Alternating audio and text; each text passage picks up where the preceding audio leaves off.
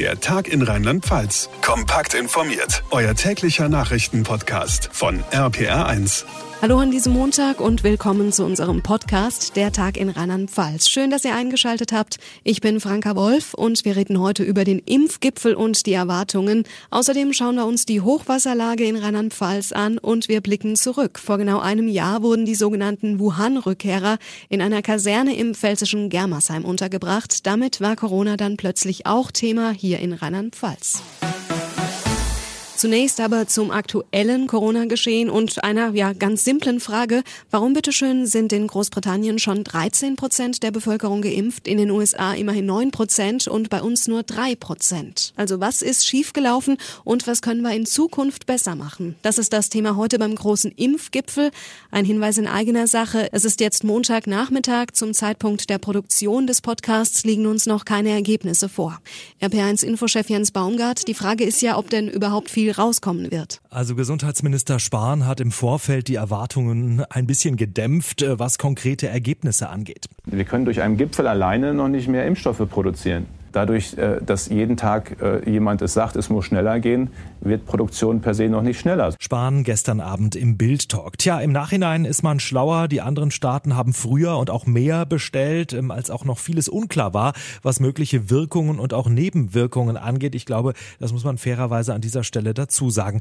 Und trotzdem ist es natürlich die Ironie der Geschichte, dass ausgerechnet die Briten jetzt gerade vom Austritt aus der EU profitieren. Sonst hätten sie ja diesen Alleingang beim Impfstoff vermutlich gar nicht durchziehen können.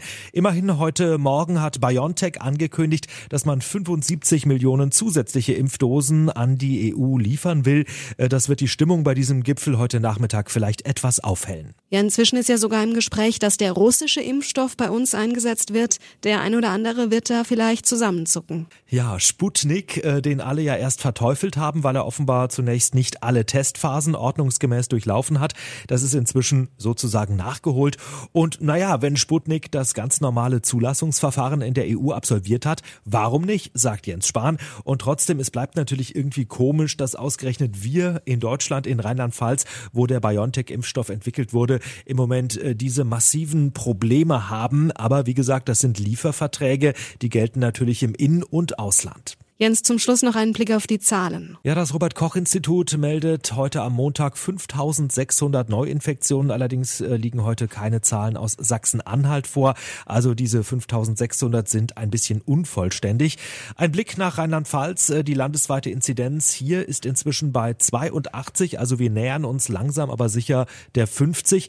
Der höchste Wert aktuell in Frankenthal mit 141. Der niedrigste Wert in Zweibrücken mit 26. Locker Lockerungen sind trotzdem erstmal nicht in Sicht. Der Grund sind äh, die Mutationen. Inzwischen sind auch in Rheinland-Pfalz etwa 20 Fälle der britischen Variante entdeckt worden. Der Corona-Überblick zum Wochenstart. Danke, Jens Baumgart. Wir bleiben beim Thema Corona. Wer kann sich noch erinnern, wie es damit losging?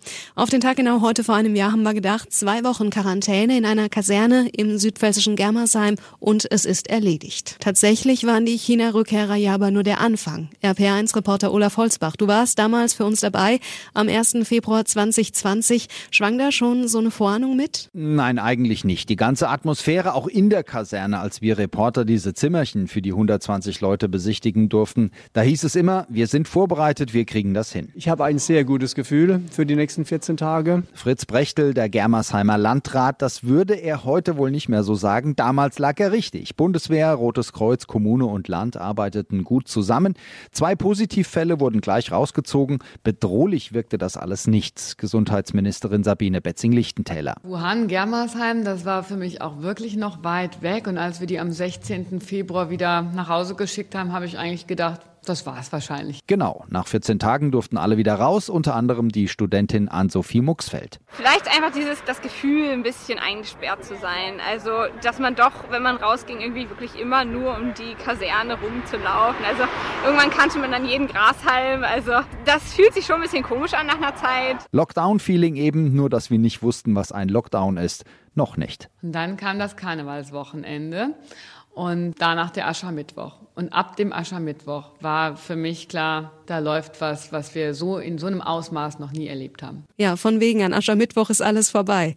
Heute vor einem Jahr. Der Kampf gegen Corona begann in der Südpfalz-Kaserne in Germersheim mit der Quarantäne der Wuhan-Rückkehrer. Der Schnee taut weg und es regnet und regnet. Gummistiefelalarm an den Flüssen in Rheinland-Pfalz. Vor allem an der Nahe, an der Mosel und am Rhein heißt es aktuell Land unter. In Speyer beispielsweise, da waren die Anwohner zum Teil richtig überrascht. Wir wohnen jetzt hier seit 35 Jahren und es gab nur ein, zwei Mal, wo es höher war, wo halt auch die Domgärten überflutet waren. Aber das ist schon sehr hart. Wir waren vor drei Jahren, war hier Niedrigwasser. Da waren wir in der Mitte vom Rhein gestanden, auf einer Sandbank. Und heute ist er dreimal so breit, viermal so breit. Am Freitag waren wir hier unten noch laufen, unten am Rhein. Und jetzt geht gar nichts mehr.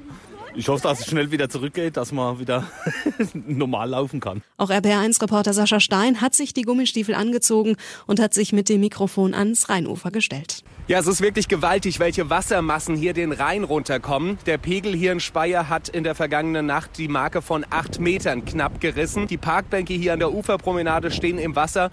Die Schiffsanleger sind nur noch schwimmend zu erreichen. Die Prognosen sagen, dass in den nächsten Tagen die Pegel langsam wieder fallen und solange bleibt der ganze Bereich auf jeden Fall für die Schifffahrt gesperrt. Vom Rhein an die Mosel ähm, zur Laubener Ufer in Trier ist RPR1-Reporterin Sarah Brückner.